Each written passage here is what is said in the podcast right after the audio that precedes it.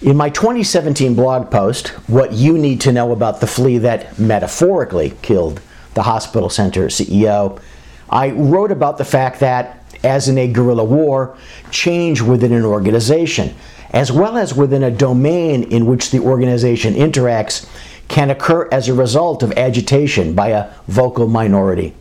Just as no vote was required for a dictator like Castro to take over Cuba. No medical staff vote, no survey by Press Ganey, no long and drawn out process among stakeholders is required to topple the status quo.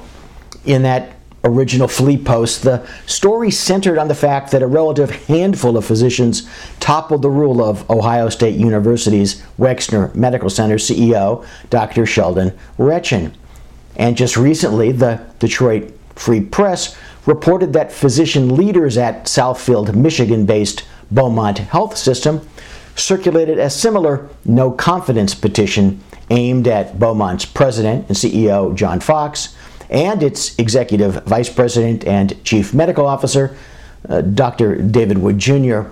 That's now led to a survey of the system's medical staff, which reveals that 76% of the physicians on staff lack confidence in Beaumont's leadership. The takeaway of the original Flea post was that the few can make the mighty fall and fall hard. That if you're the mighty, the dog in the flea example, watch out for the few, for the flea. And alternatively, that you can be the flea. That lesson still stands as, as valid as ever. But there's another takeaway as well, one that I urge you to focus on very carefully. We're all steeped in the notion of the status quo, of how things are done, of the, of the normal order of things. Many, perhaps most, even perhaps all physicians have trouble with this concept. Maybe it's the result of the, the lockstep progression through school to school to school to residency to, fellowship to the stratified world of medical staffs and hospital centric healthcare. As a result, many physicians and even physician group leaders settle for what they're given. The hospital says, structure it this way, and they accept it. They think that reviewing the contract is the same thing as developing and implementing a strategy for success.